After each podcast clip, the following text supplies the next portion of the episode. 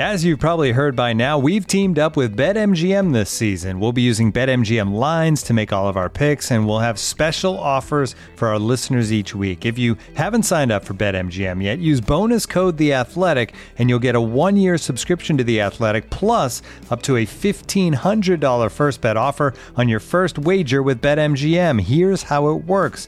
Download the BetMGM app and sign up using bonus code The Athletic. Make your first deposit of at least $10, place your first bet on any game, and claim your voucher for a one-year subscription to The Athletic.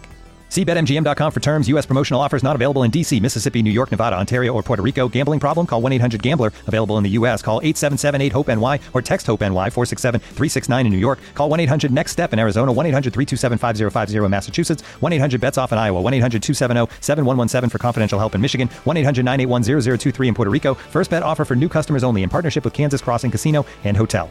Don't forget, if you haven't signed up for BetMGM yet, use bonus code The Athletic, and you'll get a one-year subscription to The Athletic, plus up to a $1,500 first bet offer on your first wager. Muddy Knees Media.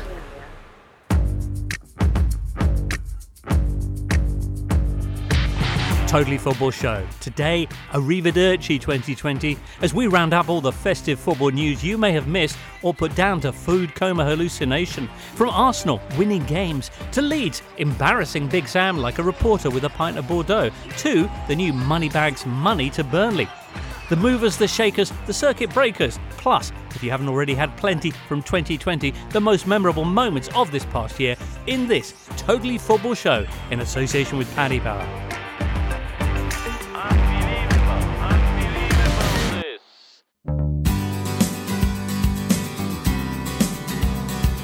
All professional football has been postponed because of the coronavirus outbreak.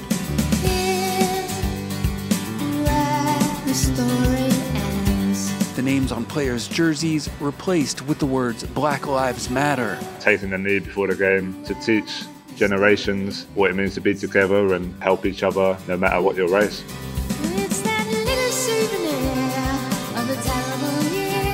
Liverpool are your Premier League champions! Oh my God Almighty! The pain, the anguish is over! Scotland are through to Euro 2020! Lionel Messi has requested to leave Barcelona. This is legit. This is real. Yeah, we in Bayern we have uh, Robert Levan Lewandowski. You know, Robert Lewandowski. I would be fighting him half time. There's no getting away from that. I would be swinging punches at that guy. Emma, 90,000. Jack, 90,001. Not too worried about these corners. I mean, not sure anyone can get the head on the first ball for Liverpool apart from that. Oh, oh Sim!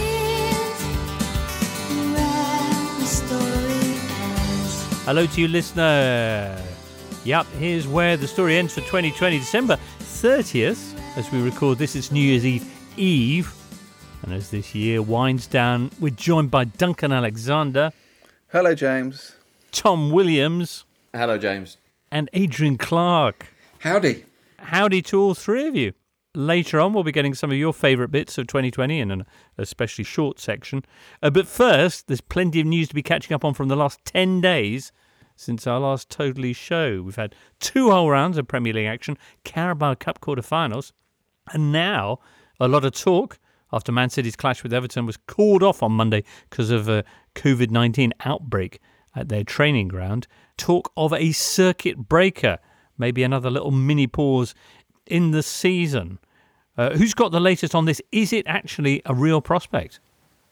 It doesn't look like an imminent prospect, um, but the clubs are obviously talking about it. I think that there's not a huge amount of appetite from the Premier League to suspend the season at the moment, but it it does feel a little bit like it felt uh, in the middle of March uh, when cases started to rise and and obviously games uh, were were called into jeopardy, and we've seen that with the Everton Man City game being called off and, and doubts about other matches. So although it doesn't look like it's going to be announced in the next couple of days, it, it is uh, concerning. The fact, I mean, you know, we know that cases are rising across the country, so it's no surprise that that's also happening uh, within football. Um, but yeah, it's uh, it's it's worrying. Right. Uh, Man City's clash with Everton, only the second Premier League game to be postponed uh, this season. Uh, however, nearly 50 matches across the Football League were postponed since Christmas, nine on Tuesday alone. Are we just a, an Arteta positive test away from another shutdown then?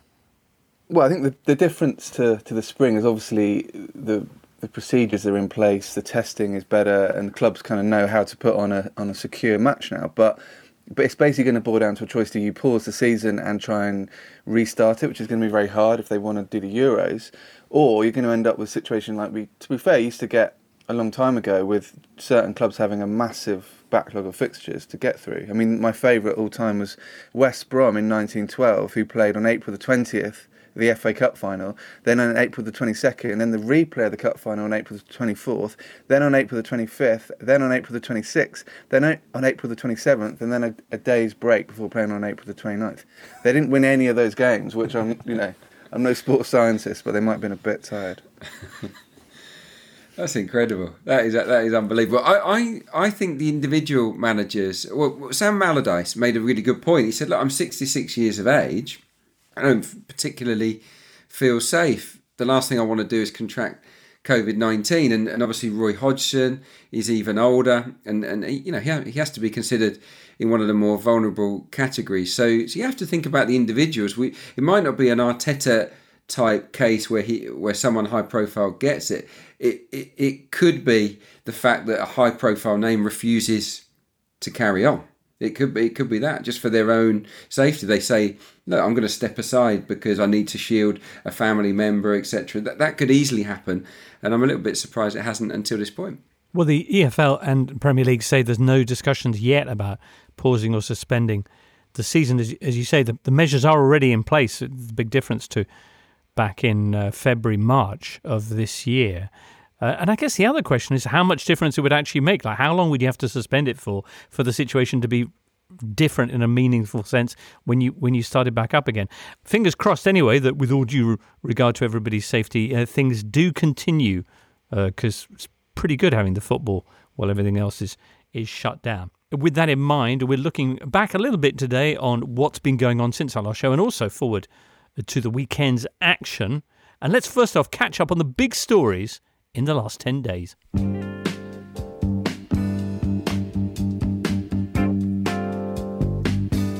Boxing Day, round 15 of the season, while Leicester and Man United drew 2 2 and Fulham produced another clean sheet with Saints, the big story was the Arsenal Chelsea game the Saka Shaka Laka Ramalana Ding Dong. Arsenal bouncing back from their 5 1 collapse at home to Man City by nudging the baton of crisis club Chelsea's way.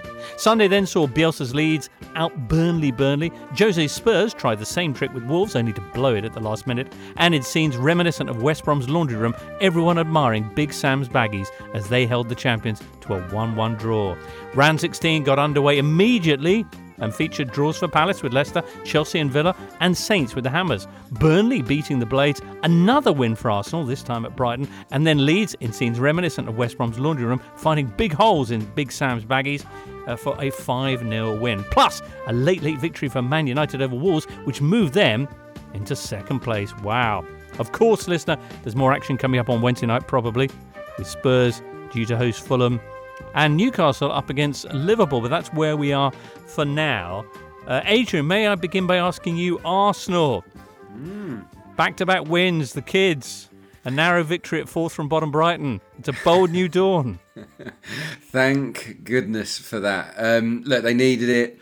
Mikel Arteta, I think, probably should have been bolder with his team selections earlier. He was kind of forced into leaving Willian and and Gabriel out, and and and Pe- uh, Pepe's been been sidelined. David Luiz was unwell as well, so he was kind of pushed into the corner where where he had to play the younger guys, and and boy did it work. I mean, Martinelli and Smith Rowe injected so much fresh energy and movement and and dynamism into the team. It was and it, and it just sparked everybody. It was a great performance against Chelsea. Forty five minutes against Brighton was just nondescript. No, nothing happened. It was like the old Arsenal where everybody was standing still, no movement. But in the second half, to their credit, 10 shots on goal, lots of good, fast football.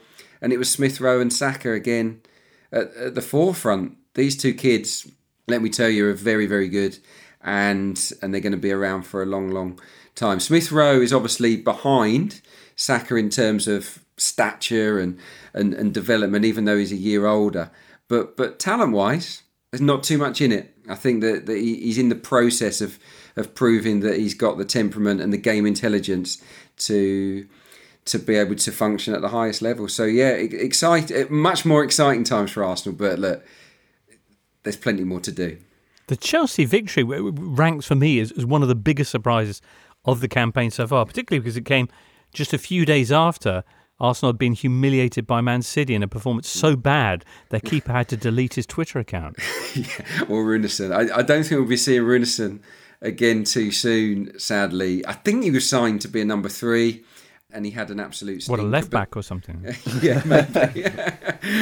yeah, I did feel sorry for Runarsson. It's also weird when you look around football and the number of sort of uh, former Arsenal goalkeepers that there are first choice at other clubs. Obviously, you know, Martinez at, uh, at Villa, Szczesny at Juve, Ospina in France, um, Fabianski. Fabianski, Vito Mannone um, currently in goal for Monaco. Even Petr Cech for Chelsea under 23. So, you know, there's a lot of talent that the club have discarded. But all of whom seem to have upped their games since leaving uh, the Emirates. Yeah, I but they all, probably mostly. they probably weren't they weren't ready to be the number one, or, or they weren't in a position to be number one long term, and it was right for them to move. I, I just feel that Runarsson was signed probably as a third choice, and that Arsenal had somebody else in mind, maybe Brentford's David Raya as a number two, and it didn't happen. But I'm I'm genuinely frightened in case Bernd Leno gets injured because Runarsson, it wasn't just this game; uh, he was very shaky against Dundalk as well. I think I think it's really really important for Arsenal to to sign somebody in the January window to, to be a new number two. And and I know that sounds really harsh on Runarsson, but I just feel that it's it's it's um, he's been promoted above above his ability really at the moment. And just quickly on on Chel- on that Chelsea game, it was a brilliant performance from Arsenal, but Chelsea were lazy in that game. Frank Lampard was absolutely right to to lambast his team. And what stood out for me was the the wingers, um, Pulisic and Werner, did not want to track back at all. And I, I thought I think Arsenal caught Chelsea on a very good day. So one win in five now uh, for Chelsea, who then drew one one with Villa at home. Uh, just after Christmas, uh, they are Daniel Storey pointing out currently on course for the same kind of number of points they had when Ruud Gullit was their manager in back in 96 97. Now, you reckon Frank was right to call out his players, Adrian? A lot of people feeling that that was a, a, a step in the wrong direction for a, the manager of an underperforming side. Well, I mean, if you, I think every manager has the right to to lay into their players, particularly when it comes down to effort. And and for me, it was effort in that game. I just felt Chelsea believe that the, the, players, I'm sure that he prepared them properly. I just felt that they their attitudes weren't weren't as switched on as they have been in, in other matches. And and if a manager can't have, can't have a pop at his players for for for being work shy, then then I think we're you know the modern game is is, is completely ruined, isn't it? Theoretically, at Chelsea, you can't do that because every time a manager does do that, they've lost the dressing room, and you know here comes the axe. But none of them have been Frank Lampard before, so it's quite an interesting conundrum. But just as an ex-pro, agent, I always find it a bit weird when people say the players were lazy, because surely no professional footballer goes out there and goes, ah, just just take it easy for this game, can't be bothered. It, it, it must be more to it than that. It's, it's, subcon- it's subconscious, really. You just some some days you feel sharper than others. Some days you, you you're just hungrier than others. It's it's a very hard thing to quantify, but it, it catches a little bit like a virus. Right. When one or two players are are sluggish in, in their approach, then honestly, I've seen it a thousand times. I've played in matches where it's happened. It just catches throughout the team, and everybody everybody gets into that same mindset. And and look, sh- a sharp shock treatment from the gaffer. It, it can it can get you out of that. So, uh, but isn't one of the biggest sources of motivation and making sure that players are intense and not lazy, the manager himself. So if you if you come out publicly and say, "Well, my players aren't can't be asked," you, uh, my players have not been motivated properly, you're the fellow who's there to do that, Tom. For me, Lampard having a go at his players for not trying hard enough felt like a bit of a cop out. I think if you look at Chelsea's players, particularly some of the new players, yes, Timo Werner, Kai Havertz, uh, you know, are adapting to a new league, a new country, difficult circumstances, you know, the pandemic, all the rest of it. They're going to need time.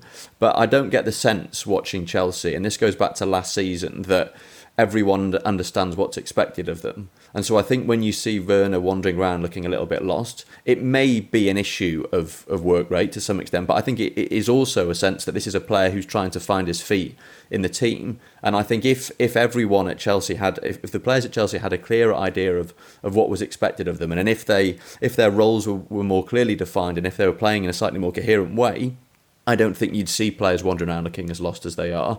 And I, but again, I say that with the fact that there are multiple caveats um, given this very unique set of circumstances and the fact that Lampard is trying to integrate so many new players into his team. Yeah, and also, you know, the, a lot of the players they brought in are pretty young. Ziyech has, has done really well. They play much better when he plays. He's a bit older, and the, pretty much the only man they can really rely on at the moment is Olivier Giroud, who is very much not young. So, yeah, I think it's a work in progress, and that's fine for a lot of clubs, but maybe not Chelsea with the amount of money they've spent and the expectations they've got. I mean, one saving grace for Lampard is that because this season is so peculiar, uh, teams can get away with slumps in form and not be detached in the table. We've seen that recently with Everton, who started the season brilliantly, then f- their form fell off a cliff, and they've come back with four straight wins. And yeah. as, as we recorded, back in the top four. And I think that will work in the favour of any manager whose team finds itself sixth, seventh, eighth, or on a bit of a bad uh, bad run of form. It only takes two or three games to, to turn things around. Mm. Well, he may also get a little bit more time to uh, work with his players. If indeed Sunday's game, which is due to happen against uh, Man City, doesn't go ahead because of Man City's uh, ongoing issues with uh, that outbreak of COVID 19 at their training ground. Yeah, absolutely. And given that City have said that they feel that the outbreak stemmed from a trip to London, and with London in the way it is, you know, if even if they're uh, recovering, they're not likely to want to go to London. This is what makes it a very, you know, unusual, fast-moving situation. Right, much like you know Elvis Costello back in the day. Don't want to go to Chelsea. I'll just spell that one out for you. Okay, Arsenal this weekend will attempt to make it three wins in a row when they make the trip to the Hawthorns to take on West Brom. Wow, let's talk about that next. Welcome back to the ground. Tickets, please. Thank you, madam. And let's see, sir. Oh, sorry, no, you're in tier three. No, I ain't. We're in tier two. We're allowed to be here. You can't take away my freedom. Tier three of the stadium over there. Donut. What? Uh, by the donut stand. Stadiums might not yet be full, but Paddy Power's offers are at full capacity. If one leg of your 4 plus 4 Acca lets you down, get a free bet on all football and all markets. Paddy Power. Max free bet £10. Min odds 1 to 5 on each leg. Online exclusive. Exclude shop bets. T's and C's apply. 18 plus begambleaware.org. This episode is supported by FX's Welcome to Wrexham. Celebrity owners Rob McElhenney and Ryan Reynolds' small town Welsh football club has finally been promoted into League Two after 15 seasons in the National League. Dedicated staff and supporters celebrate the team's return to glory while bracing for the newfound challenges that come with being in a higher league. Will Wrexham AFC stand up to the challenge and rise again into League One? FX's Welcome to Wrexham, all new, Thursdays on FX, stream on Hulu. This is the Totally Football Show, part of the Athletic Podcast Network. The Athletic is the only place you can read articles by Daniel Taylor, Amy Lawrence, Phil Hay, James Pearce, Ollie Kay, and the very best football writers around. All right, Adrian, I know you're pumped for this. West Brom against Arsenal. West Brom have given us a flash of the old Big Sam magic with that 1 1 at Anfield, but who then got beaten 5 0 on Tuesday night. Uh, Sam Allardyce suffering his heaviest ever home defeat in the Premier League. uh, at the hands of Leeds in this case. He's only had a week in charge. Some people would say that therefore that 1 1 at Anfield owed as much to Slaven Bilic, who, after all, had also had a 1 1 away at uh, Man City than, than Sam Allardyce. But, you know, uh, what's your feeling about West Brom as we head into this clash with the Gunners? Yeah, that, that magic you speak of, it sort of just it put it put Liverpool into a into a daze, didn't it? They were just bored, silly, I think, with the attack versus defence. It was yeah, it was a, it was a very strange performance from Liverpool. But yeah, credit should go to West Brom for that. But but they were ripped apart. Goodness me, by by Leeds United. The speed of movement um, was just too much for them, and and he he's laid into his players, hasn't he? He's basically said that that they're not good enough and that he'll be looking to bring in upgrades in January. I do wonder how how that will have gone down in the dressing room. A dressing room that I'm sure would have been quite sad to see Slaven Bilic go. He's the guy obviously that steered them towards promotion. So I'm I'm not not buying into the theory that that that, that Slaven had lost the dressing room and that everyone was welcoming Big Sam with open arms. I think that dressing room will feel very very low ahead of the Arsenal game. We know what to expect, and and against an Arsenal team that struggle to break down low blocks we, we're going to see a match here where West Brom have about 25% of possession and Arsenal move the move the ball around all day. Um, it's yeah, hopefully from an Arsenal perspective they can they can move it quickly to hurt West Brom. If they don't, then it'll be a tough game for them. Um, Big Sam was quite outspoken, wasn't he? I thought it might be a mistake on his part to label Arsenal relegation candidates. Do you remember that a couple of days ago or just a week or so ago when asked about Arsenal? He said, "Absolutely." Uh, that's a terrible impression, but uh, absolutely, Go- they're, go they're relegation. Please, more. absolutely, they're relegation candidates. I mean, that is that that's going to fire up Arsenal. I think ahead of this game, I'm sure the players will be reminded of that.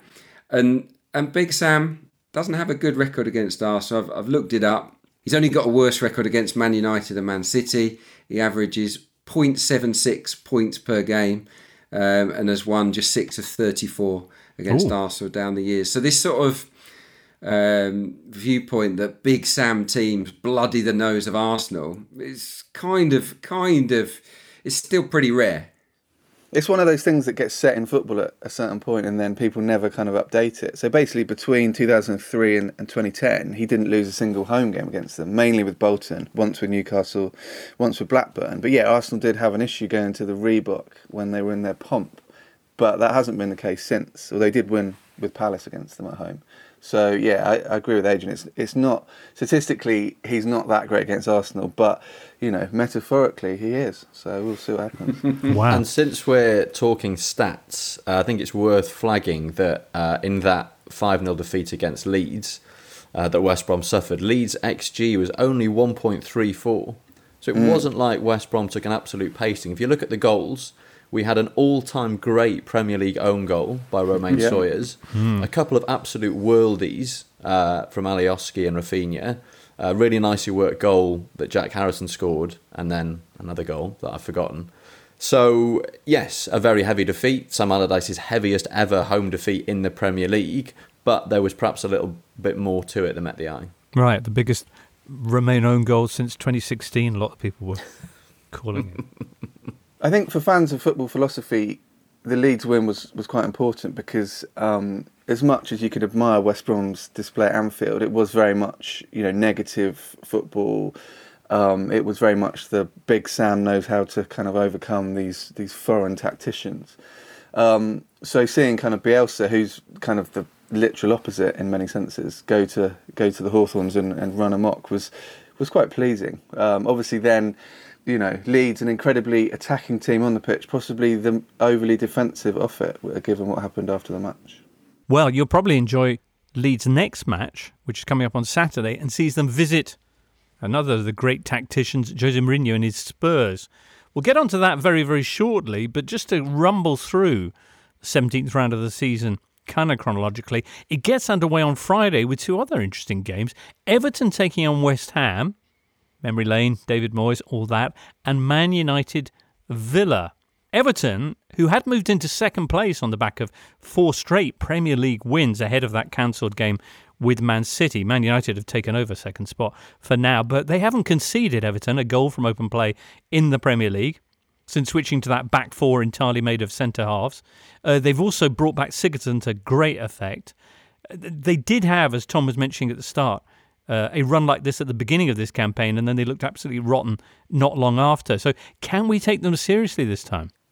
Uh, against West Ham, yeah, I think so. I mean, as you say, fantastic form of late, four straight wins, extra time to prepare um, after the postponement of their game against Man City. Might be able to uh, welcome some players back. I know Richarlison was expected to miss that game because of the concussion uh, protocol that he's following, so maybe he'll be able to come back in. And yeah, I think it's interesting that this this shift to a a back four exclusively of centre backs has enabled them to, to stop letting goals in. And I think it's worth pointing out that although they are all centre backs, Holgate and Godfrey, who've been filling in as fullbacks, they, they're quite athletic centre back. They're quite modern centre backs. It's not like you know sort of for old school 80s cloggers. Um, you you watch them and, and, they don't they don't stick out as centre backs. Um, but yeah, you know, fair play to to Carlo Ancelotti for for having found a solution in the absences of Seamus Coleman and, and Lucas Digne, and, and fair play to Holgate and Godfrey for, for stepping in and, and stepping up. And Sigurdsson? Yeah, I mean, I, I didn't see him playing all that often this season. And you know, it, the, the clear priority that Everton had uh, during the summer transfer window was to re-dynamise their midfield, and it was a midfield that was in desperate need of of shaking up. And it looked like that sort of trio of Allan and Abdoulaye Doucouré uh, and Andre Gomes would be pretty set in stone for the for the season. Uh, but yeah, Sigurdsson's come in and, and done very well. Um, and uh, yeah, I mean, I think the fact that Everton have have already had a great run of form and then completely collapsed and then come back to have another great run of form does make you wonder how sustainable this is. Mm. Um, but they've been really impressive the last few weeks. Yeah, and and I think they're they're going to have to be a lot more efficient because what's happening with this change of system, understandably, is that they're creating fewer opportunities. They're not they're not spending as long putting teams under pressure inside the final third. Whereas Dominic Calvert-Lewin when James Rodriguez was on fire, was maybe getting three, four, five chances a game. We're not seeing that at the moment. So, so there's a real reliance on them being uh, ruthless when they get the opportunities, and obviously punishing teams from set plays, which is they've got a huge strength at set plays at the moment because of those four centre backs, because of Richarlison and Calvert Lewin and Doucouré. They're all massive, aren't they? One of the biggest teams in the in the division. Um, but that might not be so important against West Ham, who are pretty tidy at set pieces themselves. Mm. West Ham have drawn three of their last four matches. This match, as I mentioned, sees David Moyes go back to Goodison. He's never won there as a visiting manager, you know. Just uh, just briefly on West Ham, uh, Michail Antonio made his return from a, I think it was a hamstring injury in their game at Southampton, and he's obviously very important for them. And I think the fact that he has been absent for this slightly sticky run of form that they've had of late isn't any coincidence because they're a completely different team when he's there. So that'll be a boost. Not sure whether he's fit enough to start, but at least he is uh, he's fit again. Just one point on Sigurdsson. I think he really thrives when he's not the main person in a team. When he's kind of like everyone's looking to him to be the to carry a team, he seems to to struggle a little bit. But you know, he's come back into the Everton team, and the sort of pressure seems off his shoulders. His penalty against Chelsea, the no look penalty, is one of the best moments of the season for me. So, yeah, it's it's good to see him back. Fascinating. Looking forward to hearing the rest of your best moments of season so far. Later on, uh, later on, actually on Friday night, as mentioned, January 1st, it's Man United against Villa, which is ever so exciting. Uh, United have moved up into second place behind Liverpool. Villa, though, are on the fringes of the top four with games in hand galore, and they are the team that beat Liverpool 7 2 in undoubtedly one of the highlights of 2020 for Duncan and, and, and many of us. It is 11 years since Villa have managed to get a win at Old Trafford, or indeed anywhere against Man United. Crikey, that's a long time. Uh, they held Chelsea to that 1 1 draw back on Tuesday. What, what do you think of what do you think of this one? Also, Man United looking really consistent, unbeaten in nine in the Premier League. What's going on there? I think it's going to be a really exciting game. I do. I I, re- I love Villa at the moment. They've got great balance in their team. Very solid goalkeeper, of course. Second best save percentage in the division out of all the sort of regular number ones, just behind Nick Pope. Um, the back the, the back four is is solid. Um, midfield, Douglas Luiz has, has made a tremendous difference protect, protecting that back four. And, and I'm really enjoying this renaissance from El Ghazi. Five goals in five games. A player that didn't get his first start until mid December. Quite remarkable, really. And, and, and what what's happened here is with Barkley being out, they've changed from 4 3 3 to 4 2 3 1. El Ghazi likes it on the left. He's right footed, but he likes it on the left he's offering great balance, and it's brought Jack Grealish into a central area, and, and the pair of them. I mean, Duncan probably is, is across this. Grealish has made 22 chances in the last four games from the number 10 position. I mean, he's the, he, he's been brilliant all season, so that's not a huge surprise, perhaps. But El Ghazi, who had to wait for his first start, remember, till mid December, has had 23 shots in those four games. It's just it's just it's just crazy, really, uh, and it's and it's great to see. And I think down the left, Villa can make hay against United because Targett's playing well. McGinn on the left of midfield, sharp. Um, Grealish drifts left, and, and El Ghazi's on fire. So keep your eye on that on that portion of the game because I think I think they can hurt them there.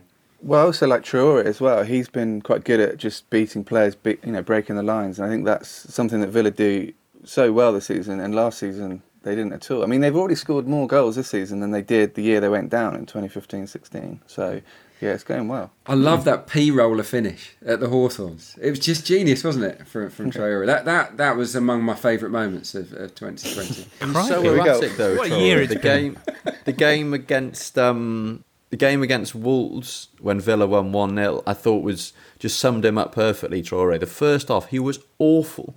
One of the most uh, lamentable collections of first touches you've ever seen. I mean, there was one bit where he tried to play a first time pass, kicked the ball against his own chest uh, and ends up sending it the wrong way. And then right at the end of the half, he brought the ball down on the edge of the Wolves penalty area with like the outside of his foot in midair and flicked it over an opponent in the in the same movement. One of the most sublime uh, touches of a football that I've seen in the whole year. And he he is that sort of player. He is your kind of classic mercurial winger. I mean, you know, Lyon were, were quite happy to get shot of him. He wasn't getting in the team. He didn't feature at all. But he has shown in the last few weeks what a dangerous player he can be when you give him the ball. Uh, in the right sorts of situations. And just to add to what Adrian was saying, I think the fact that Dean Smith has been able to change the team in recent weeks bringing in El Ghazi, bringing in Traore, moving Grealish into the middle, um, and the fact that Villa have carried on picking up points. And actually, I think that their current run of form is about as well as they played all season. I think that is that is uh, a good sign for Villa because you you might have looked at the early season results and thought. Okay, well, perhaps this is just a sort of flash in the pan bit of early season form. But the fact that they're still picking up results, they're still picking up clean sheets, and the manager's able to make changes to the team here and there suggests that there is something really solid there that'll see them through to the end of the season. They've got cash Targett in their defence, but they've been a lot less charitable than they were last season. uh, so they've got the best away defence in the Premier League, actually, I notice. But they have had a long, long time since they managed to get a win against Man United. And just briefly on United, have they? Are they now? Is it? Possibly. I, st- yeah, I still don't know. I mean, the evidence. Nine of games their... unbeaten in the Premier League. They're through to the semi-finals of the of the Carabao Cup as well. Yeah, I mean, you you can't ignore that evidence. They're two points off Liverpool in the table, um, and they've beaten some good teams. I just tend to think they, they, they tend to give teams a chance. We know how often they've had to come from behind. They really laboured to beat Wolves. Wolves were quite unfortunate to lose in the end. Well, Wolves were fantastic first half, and then, as has been the case ever since they lost Raul Jimenez, they just couldn't uh, take any of the chances they created, and, and they gradually faded out of the game. And, and, Marcus Rashford pops up at the end, Bruno Fernandes with another fantastic assist. But I, I still think there is a bit of vulnerability to United. There, there's something a bit gettable about them, but you you can't.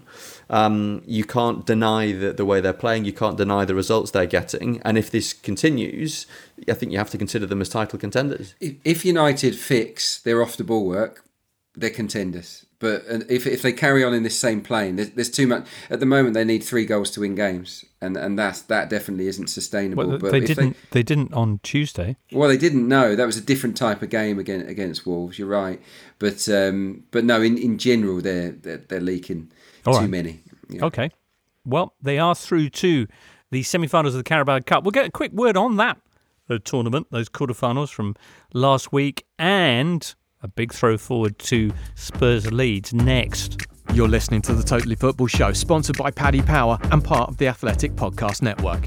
Carabao Cup quarterfinals. Man United beat Everton. They're going to take on in the semi finals, which should be in the first week of January.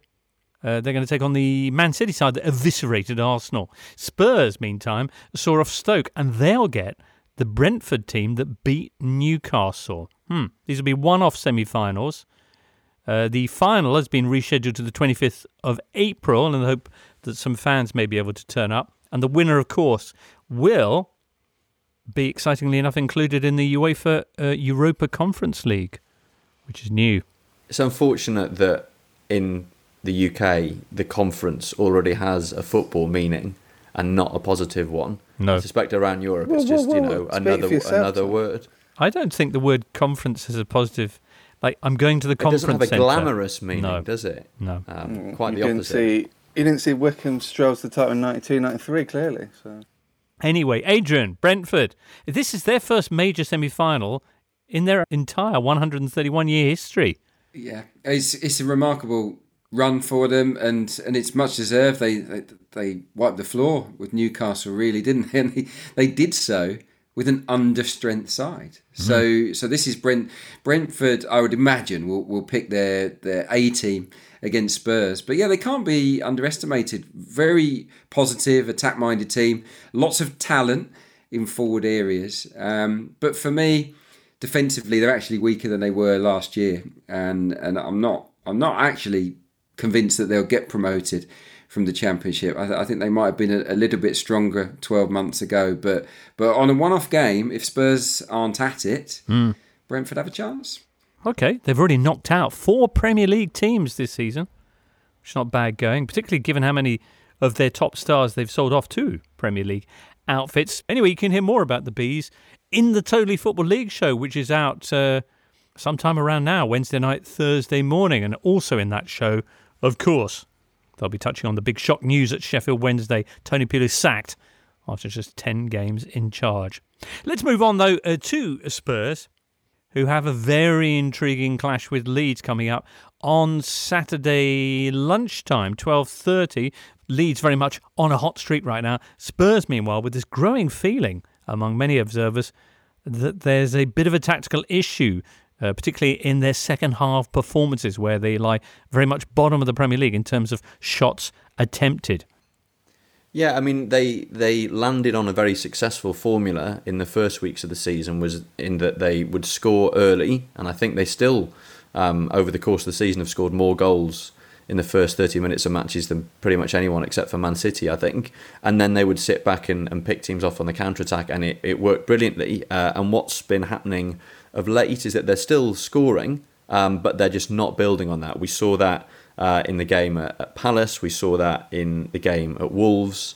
And it, you kind of feel like teams have figured them out a little bit. And uh, yeah, I thought Mourinho's uh, interview after the Wolves game was an absolute Mourinho classic he was asked about four different questions and replied to all of them by saying, "Oh, you know, I, I probably, you know, I can't answer this."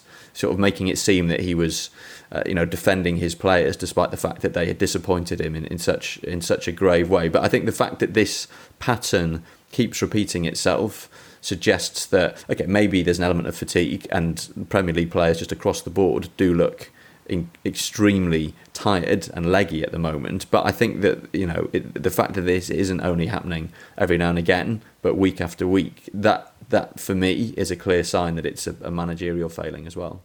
Yeah, you're totally right about the. It's too cautious. I mean, if you if we remember what Mourinho was famous for at Chelsea in his first spell, it was going two 0 up and then defending, and that works because as we know, two 0 is not a dangerous lead in the slightest. Controversy, yet- Claxon. Mm. But then it seems to have been sparked by the slightly more dangerous 3 0 lead, because that West Ham game when they were 3 0 up and then drew 3 3, Mourinho does seem to have, you know, gone into his laundry basket and back to basics since then. Yeah, I've got a stat. Um, I did a piece on Spurs earlier in the week analysing this this change of style or the style that he's implemented. And, I- and I threw it back to, to Pochettino, kind of peak Pochettino. Let's call it 2017 18, where they had 27 touches inside the opposition box um, per match. It's down to 17 touches inside the box per match now. That's, that's a huge 36% drop. Uh, they're, sev- they're ranked 17th, by the way, for, for, for, for touches inside the opposition box. And, and in terms of chances created from open play, um, a 42% downturn since 2017. You sound like 18. Mikel Arteta. Yeah, I do a little bit, but although hope, hopefully my, my maths makes a little bit more sense than Mikel's because yeah, I, I didn't get where he was coming from there. But you get my drift. They're Sure. very very reliant on converting chances, and they've been brilliant at it this season. They they have to start finding a way to to to ask more questions of opposition teams um, because the goals will dry up. Well, the curious thing is that here they're taking on Leeds, who themselves showed a, a slightly unexpected kind of chameleon esque tactical approach in their clash with Burnley when they went a goal up and then defended it in a kind of classic Jose fashion. So we know Bielsa can change, can move. What do you think? No. is my answer to that. I, I think I think this will be the most interesting game of the weekend in many ways, in that we we know what to expect. We know that Leeds will attack because that's what Leeds do. I mean, yes, they, they played within themselves against Burnley, but that was having taken the lead and sort of trying to see the game out. I think we know that Spurs will defend and, and look to hit Leeds on the break, and I think if if Spurs can get uh, an early goal as they have done quite frequently this season, and then withstand the, the barrage of Leeds attacks, I I, I, I do think there is um, you know, there's a way for Spurs to win this game, but there is also uh, a danger of them being completely swept away because if if Leeds play with the sort of verve uh, and the sort of uh, attacking impetus that we've seen from them of late uh, in that game against West Brom and the game against Newcastle, even the game against Man United when they got thrashed at Old Trafford, um, then they, they could get a result here. Mourinho's won all four of his meetings with Marcelo Bielsa, although those were all back in La Liga when he had Real Madrid and Bielsa was running Athletic Bilbao. It's a slight mismatch, you might feel, or perhaps that's the equivalent of Spurs against Leeds. I don't know. What do you think? Do you share Tom's optimism from Spurs' uh, point of view, Duncan? I mean, part of me thinks the Kane and Son has not really done much recently. I mean, Josh Brownhill at Burnley's had more shots than Son in December, which possibly isn't ideal for Tottenham. So, I mean, this is the game where they, they could click back into life. I mean, the the question no one's really addressed at Spurs is Gareth Bale. You know, they're paying him a lot of money, and he's not. He scored one goal in the Premier League and done a bit in the Europa League, but you know, um, did okay who, against. Who would have thought he'd spend a lot of the season injured? Yeah, who, who, yeah. I mean, he looked okay at Stoke in the in the Carabao Cup, but you know they're a Championship team, and, and then he got injured. So, I mean, they really do need a, a spell of consistency for, from him. I saw Marca were, were being quite scathing to him this morning. Um, what did they say? Sure Duncan? their agenda is they were just saying, "Ha ha, we were right. Tottenham was wrong." Yeah, I'm really looking forward to the game, James. I think I think it's going to be a cracker, and and yeah, I, I hope that Leeds play with the same sort of enterprise that we saw at the Hawthorns. I just wanted to flag up a player that I think might be one of the most underrated or underappreciated in the league, and that's hmm. Jack Jack Harrison. Jack Harrison. No one really talks about Jack Harrison, but in recent weeks he's scored two worldies, absolute beauties into the top corner. And in terms of creating chances for teammates, um, only three players have uh, have done a better job in the Premier League this season. You might have heard of them: De Bruyne, Fernandes, and Grealish. Jack Harrison is his output on the left hand side for Leeds is very very good. And and look, I think Gareth Southgate must be looking at him with a bit of interest because he's got in product. Wow. Leeds have already scored more Premier League goals this season, this from Duncan, than they did in the whole of their campaign in 96 97 under George Graham. Who'd have thought? Anyway, crazy, but crazy. True. Also on Saturday, well, Arsenal uh, uh, at West Brom, as we mentioned earlier, but also a couple of interesting games Palace against Sheffield United and Brighton Wolves. Sheffield United, who have now got two points from 16, that's never been done before. Duncan? Other other numbers that illustrate how far they're off the bottom of the worst team ever charts?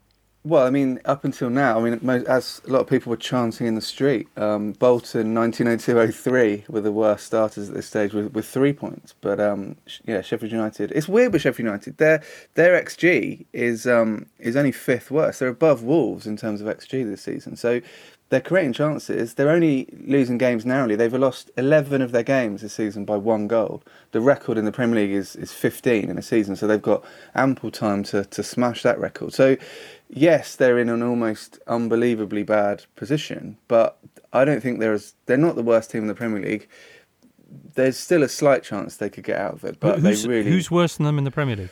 I would say West Brom are definitely worse. Are um, Palace worse than them uh, right now? Palace, who who got done 10 0 in two games prior to that 1 1 with Leicester. Palace, who, who have talks surrounding the future of their, their manager and suggestions that Eddie Howe might make a belated uh, appearance uh, on the bench for them. Yeah, I mean, Palace have got the propensity to, to collapse, as we said, and their defence isn't good. So if, if if Sheffield United are going to, uh, you know, solve their attacking issues, then this could be finally the game to do it. But uh, yeah, I do feel a bit sorry for them because you know, they were always going to struggle a little bit this season compared to last year, but no one envisaged this.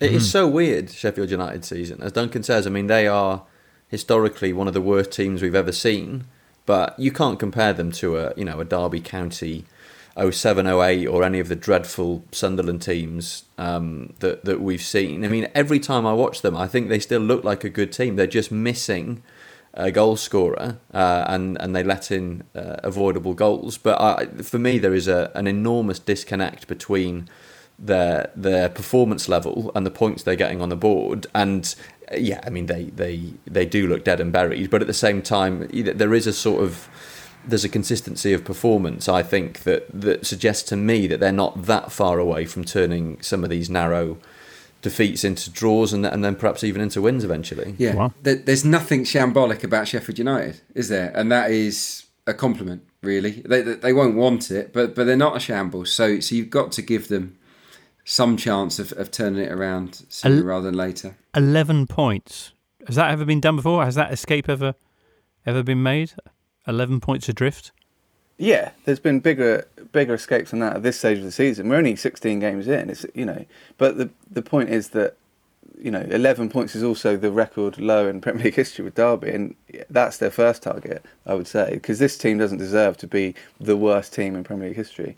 Um, I think if they just imagine, if they kind of start preparing for the championship, maybe the pressure will go off and they'll start to get some results. Okay. Alex Cooney asks if relegation this year is being driven by the teams that bought the worst in the summer. Uh, Alex mentions Brewster, Ramsdale, and Burke at Sheffield United and the uh, lack of investment at West Brom, but also Lallana at Brighton. Uh, Brighton, who are up against Wolves in the Saturday tea time fixture, would they be in your list of teams that are worse actually than Sheffield United if you don't look at the actual results? Duncan? Not really. I mean, again, their underlying numbers are, are much better than their results suggest. They're, I'm pretty sure Brighton have uncovered some sort of South Downs based chalk curse because they, they're so unlucky. I mean, as Adrian said earlier, they played well against Arsenal uh, at times, um, but then but then lost, and they really you know, everyone could admire Graham Potter's philosophy, but like people did with Eddie Howe's philosophy. But ultimately, the greatest philosophy in football is getting three points, and um, they really need to do that soon. On Brighton and the philosophy of Graham Potter, I just feel it's it's run out of a little bit of momentum. There was no distinct identity to their performance against Arsenal.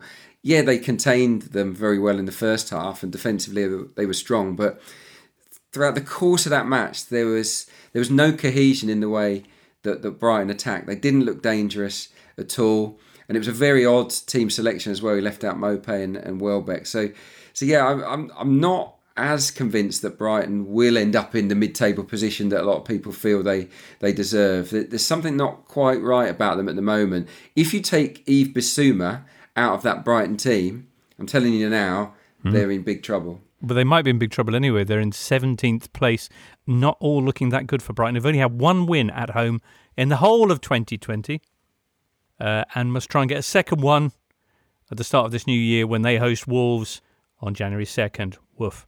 Uh, next up, let's talk about a club where there's good news galore Burnley. Looking for an assist with your credit card but can't get a hold of anyone? Luckily, with 24 7 US based live customer service from Discover, everyone has the option to talk to a real person anytime, day or night. Yep, you heard it right. You can talk to a real human in customer service anytime. Sounds like a real game changer, if you ask me.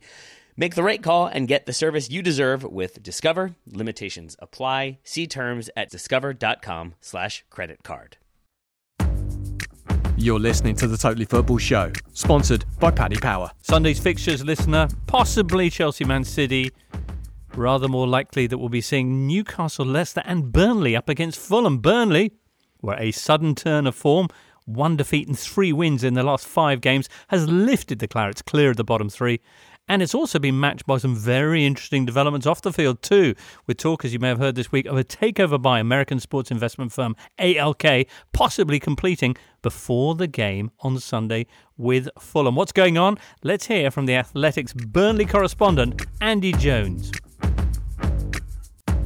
Andy, thank you so much for, for joining us again. This is crucially, as I understand it, this is the right one of the two consortiums, uh, the the one that featured M- Mohamed El Kashashi and Chris Farnell. Pulled out the race last week. These guys are, are, are, are brighter prospects, are they, for, the Clarets? What, what do you think it means in terms of investment and for Sean Dyche's position? Well, uh, ALK capital have uh, throughout have said, um, you know, Dyche is, is a big part of their plans moving forwards. Um, and you, you, you know, you look at what he's done for the club in his eight eight plus years at the helm now, and, and how he's taken them from a championship team to to a, you know an established Premier League side, and they want to back him. The idea was to be in place for the January transfer market so that they could, you know, invest. There's not going to be you know, a bucket load of cash. They're not going to throw a load of money at it, but you know, it's going to be a sensible investment. Um, but they're going to look to try and to try and back the manager, which is why one of the the key things for them when, when they first come through the door is is to make sure that you know is to get the chance to speak to him. They haven't spoken to him yet. They're not allowed access to the club until they've officially taken over you know they, they want to invest and they want to, to try and move and, and take Burnley to that next that next level because I think you know as, as well as Mike Garlick ran the club and, and, and the, the current board you know Burnley will run so sustainably and, and very healthily, and the finances show that uh, year on year, posting profits. But it, it just felt, and you look at the last few transfer windows and and sort of the lack of investment in the summer, you know, only two million spent on, on two players, Dale Stephens and, and Will Norris, when the squad needed a little bit more, and, and Dyche was open and sort of said that they needed two or three more, and you know, ALK have, have sort of made it clear that they want to want to come in and, and try and take the club to the next step forward, and and and they, they want to be active in the January transfer market, which is you know, which should fill Burnley fans with a lot of optimism. Andy Sean Dyche has been at pains to say that yeah he, he welcomes this news, um, but but has said we need to bring in the right type of players. What are the right type of players for Burnley, and are there any strong rumours you know going around at the moment as to who they might target in January? It's it's very difficult yet because uh, sort of as, as I said, the the new owners haven't been able to speak today. So uh, one of the things Alan Pace did, uh, who, who's sort of heading the, the ALK bid, was he, when he was sort of in discussions over the takeover, he he spoke to the current board about what sort of the January transfer plans were to sort of align strategies and so he had the best as much knowledge as he could possibly have so when he comes in when you know this you know is all agreed he can sort of on day one look to to make things happen and, and, and try and move things forward. You know, it, it's quite clear that Burnley sort of need to strengthen out wide. The Leeds game recently showed that they had no wingers available, all three were injured. Um, and also sort of to bulk up the central defensive uh, units uh, behind sort of Ben and, and James Tarkowski. They're the two areas uh, I think he'll be targeting. But it's difficult to, to know because now there's new investment. Those January transfer plans of the current board will will probably change uh, a little bit, and it might open the door a little bit to to some players who may not have been be gettable, if that makes sense. But they're going to look to be active and try and, you know, just bulk up the squad because Burnley for for a, for a while now have been, you know, sort of running running on thin numbers and, and in, injuries haven't helped with sort of a continuous flow of injuries um, which is you look at the bench yesterday there was a the five sort of first team players missing and, and when they get them back the squad looks strong but just you know the the idea is to, to just make it a little bit stronger to to try and now they've sort of got away from the relegation zone a little bit to try and you know sustain that and and keep them moving in the right direction and, and picking up points. Andy, the, the, the remarkable thing is that you mentioned five starters out uh, midweek. But this has come against a, backdrop of this run of form that's. Uh, well, since that win over Palace in late November, I think it's really only been that hammering against Man City. They've uh, beaten Arsenal. They've they've beaten Wolves as well. What what's been behind that that run of success? I think, I mean, they've, they've, they've got players back. They started the season with, you know, sort of a number of injuries. I think they had sort of seven squad players out at least. Um, you know, Ben Ben Mee has been massive since he's come back in. The, he's, you know, the, the form's drastically changed. James Tarkowski was struggling with an injury as well at the start of the season. They're both fit. They're both, you know, on top form. Nick Pope behind them. That that sort of triangle's very much the, the, the base and the foundation of Burnley's play, and, and they can build from that. And it was about them finding the balance and, and over the past you know few weeks sort of um, they've managed to find the balance in terms of keeping keeping it out at one end and and, and scoring enough goals because uh, goals were the problem early on but they've managed to find you know ways to, to get them and, and, and Chris Wood and, and Ashley Barnes are coming into a, bit of form as well. They look a lot more like the Burnley you know and expect um, which they didn't at the start of the season. There was mistakes creeping in. They didn't really look you know just they just looked undercooked a little bit Um, whereas now they look up and running, and, and Burnley are very much a momentum team. All credit to them and all credit to Dyche for you know sticking with them, keeping faith, and and, and the players have, have sort of returned the favour, and, and they're looking a lot more in a lot more healthy position in the league, and now you know set to be off the pitch as well. Andy Jones, The Athletics Burnley correspondent. Exciting times then, with Fulham arriving this Sunday. Crikey. Uh, now, Monday, there's a game as well. It's Saints Liverpool. Should we have a quick word about Liverpool? Should we have a quick word about Saints? Gone a little bit off the boil. A 1 1 at Arsenal, a 1 0 defeat against City, then back to back goalless draws at Fulham and against West Ham. Is that something that Saints fans should be concerned about? And Liverpool, they've had the odd stutter as well a 1 1 draw at Fulham and that 1 1 with Big Sam's West Brom. Uh, again, should they be concerned? When's Thiago back? What do you think? Well, Thiago is apparently back pretty soon, and I think that will make a massive difference to those games like the West Brom game. You imagine Thiago in that match threading balls through. I think West Brom would have found it a lot harder, particularly towards the end of the match.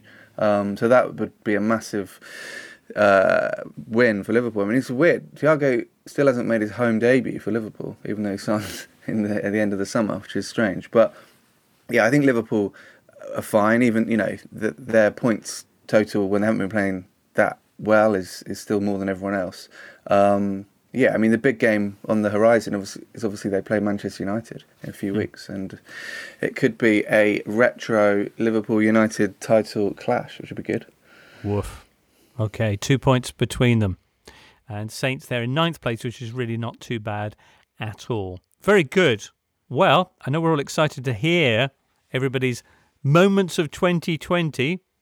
Just a little bit longer before we can get to that. First of all, always good to get some odds on the football coming up from Lee Price of Paddy Power. Hello, listeners. Hope you're well. I'm here with the final list of betting odds 2020. For anyone not interested, fair enough, may I point you to the skip button on your screen? All the best. Right, now it's just us friends here. Let's get to the numbers. The David Moyes, but when he's good derby takes place on Friday, with both Everton and West Ham eyeing Europe as greedily as Nigel Farage. Everton are the favourites here at 5 to 6, but the real story is Moisey himself, who hasn't landed in the top 10 for almost as long as Florence and the Machine. Remember them? Straight after that match is United versus Villa, which should equal goals, but as anyone who fell asleep during the last Old Trafford fixture can attest, it could well equal an on pitch lockdown where neither team is allowed out of their own half except for essentials, or something like that anyway. United are favourites of 4 to 6, which means Villa must be value at 10 to 3. And if you do fancy a goal fest, you can get 3 to 1 on there being 5 or more goals in this one. And finally, to the relegation 6 pointer that only exists in Big Sam's head, West Brom get draws against Man City and Liverpool, but couldn't resist the best team ever, Leeds United, last time out. It's 8 to 15 they lose again to Arsenal. Back to back victories for the Gunners meant that Arsenal fan TV had Christmas off, and it's 5 to 1 that the Baggies plunge Mikel Arteta's men back into crisis, or 3 to 1 that Big Sam gets another draw. Happy New Year, listeners. Thank you for allowing me to impinge on your favourite podcast this series, although even I've skipped at this point. Ugh, never mind. Bye bye. You can find out these odds and more at paddypower.com or the Paddy Power app. Prices are accurate at the time of recording. It's over 18s only. Terms and conditions apply. And when the fun stops, stop. Well, then, Tom Duncan Adrian, bit of 2020 vision, eh? With your best moments. Tom, you've got your hand up already. Yeah, no, I was just gonna, I was just gonna flag up. We've not talked about Newcastle Leicester. I don't know whether you wanted to. But there you go. Maybe this will be one of our highlights of 2021. to talk about it, but I'm just flagging it up in case it has no, been uh, you're, uh, you're absolutely right. overlooked. Well, we'll be uh, recording. We'll be coming together to record on, on Sunday night off the back very much of that and other fixtures, and we'll we'll, we'll, we'll certainly be looking forward to getting into that one. But indulge me, if, if, if you will, now with with some of your highlights from what has been, well, an extraordinary year in so many ways, not least for football.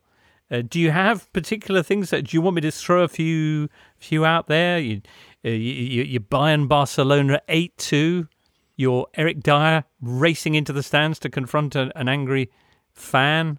Your, your, how about this one? Something I'd completely forgotten. Man City's Champions League ban. Do you remember when they got banned from the Champions League? Oh, yeah. That was this year. Extraordinary. Anyway, what you got then? Duncan. Uh, I enjoyed Barnsley completing their first unbeaten April since 1934, um, mainly because they didn't play any games because of lockdown, but that, you know, something to chalk up. Um, Bayern winning as many games in the Champions League as Crystal Palace did in all competitions was, was quite good last season. Um, obviously, personally for me, seeing Wycombe beat Oxford, um, Joe Jacobson penalty, the true Oxford vaccine in my eyes, um, putting us up into tier two. um, Brighton losing a game. We mentioned earlier Brighton being incredibly, incredibly unlucky. Losing a game um, with a goal that came after the final whistle, which I've never seen before, seemed particularly harsh. And then obviously not a moment in itself, but you know after Maradona died and all the all the tributes and all the you know memories, that was one of the most kind of amazing weeks or two I've ever had with football. You know, seeing Mm. seeing stuff I've never seen before, seeing tributes from people, uh, you know, from from his childhood and stuff. That was a, you know, obviously extremely sad, but an incredible moment. Not from Adrian though. Adrian went with a story about him, him being angry in his pajamas. Memorably. I did, yeah, yeah. Was that was that distasteful? Uh, no. just, sort of- just you know, give, giving everybody the broader picture of, of, Yeah. of the of the, the the complexity of Maradona's life. Absolutely. Well, that lovely moments there, Duncan. Adrian, what stood out for you? Oh, um, well, a couple of couple of big famous wins. Watford beating Liverpool to make sure that they, they weren't going to be invincibles. That was oh, because of the Arsenal angle. That Right. was huge. Yeah, because a lot of Arsenal fans were very very nervous. Was that the biggest moment Arsenal had this year when possibly. Watford beat?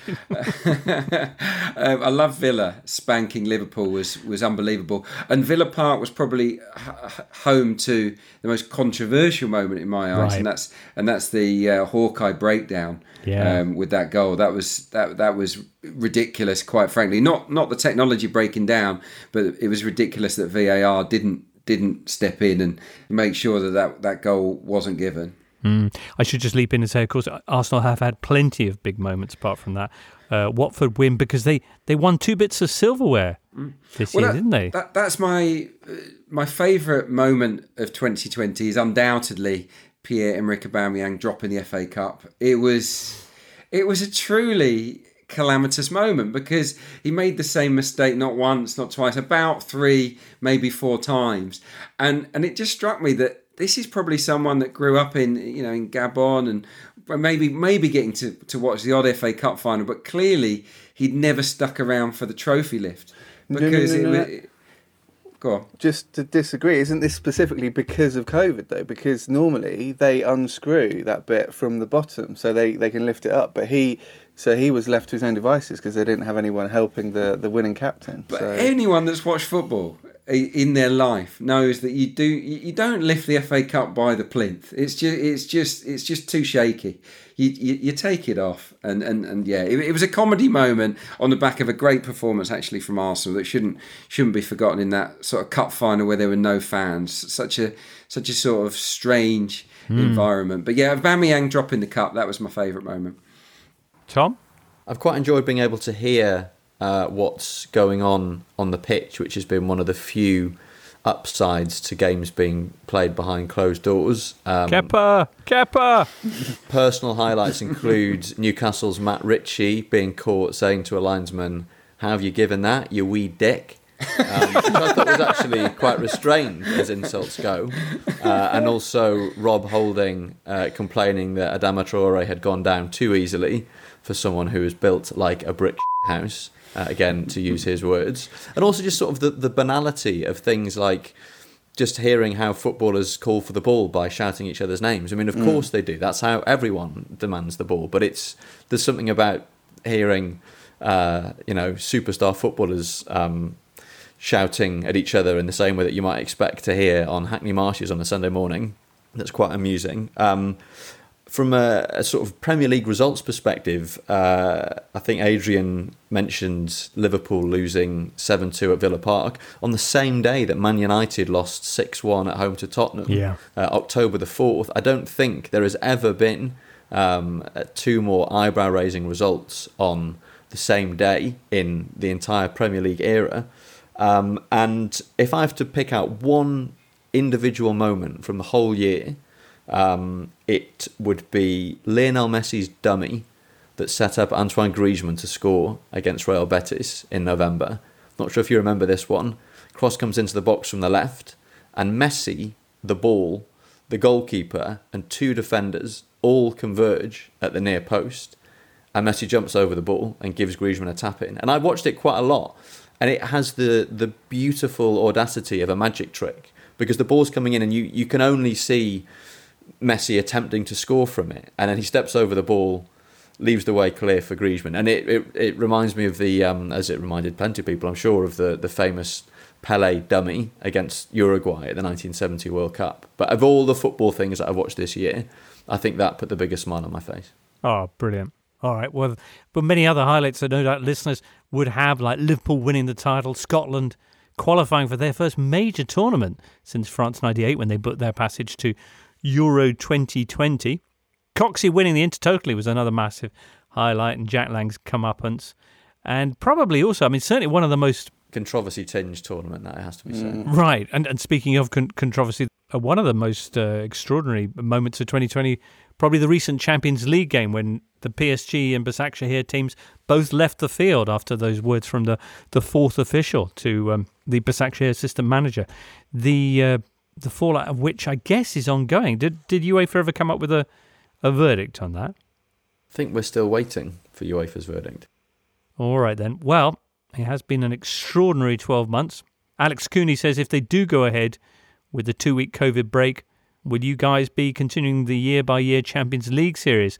I'll definitely need the podcast fix. Alex, of course, we will continue. We will probably throw in a, a inter totally community shield in there as well, or, or, or something.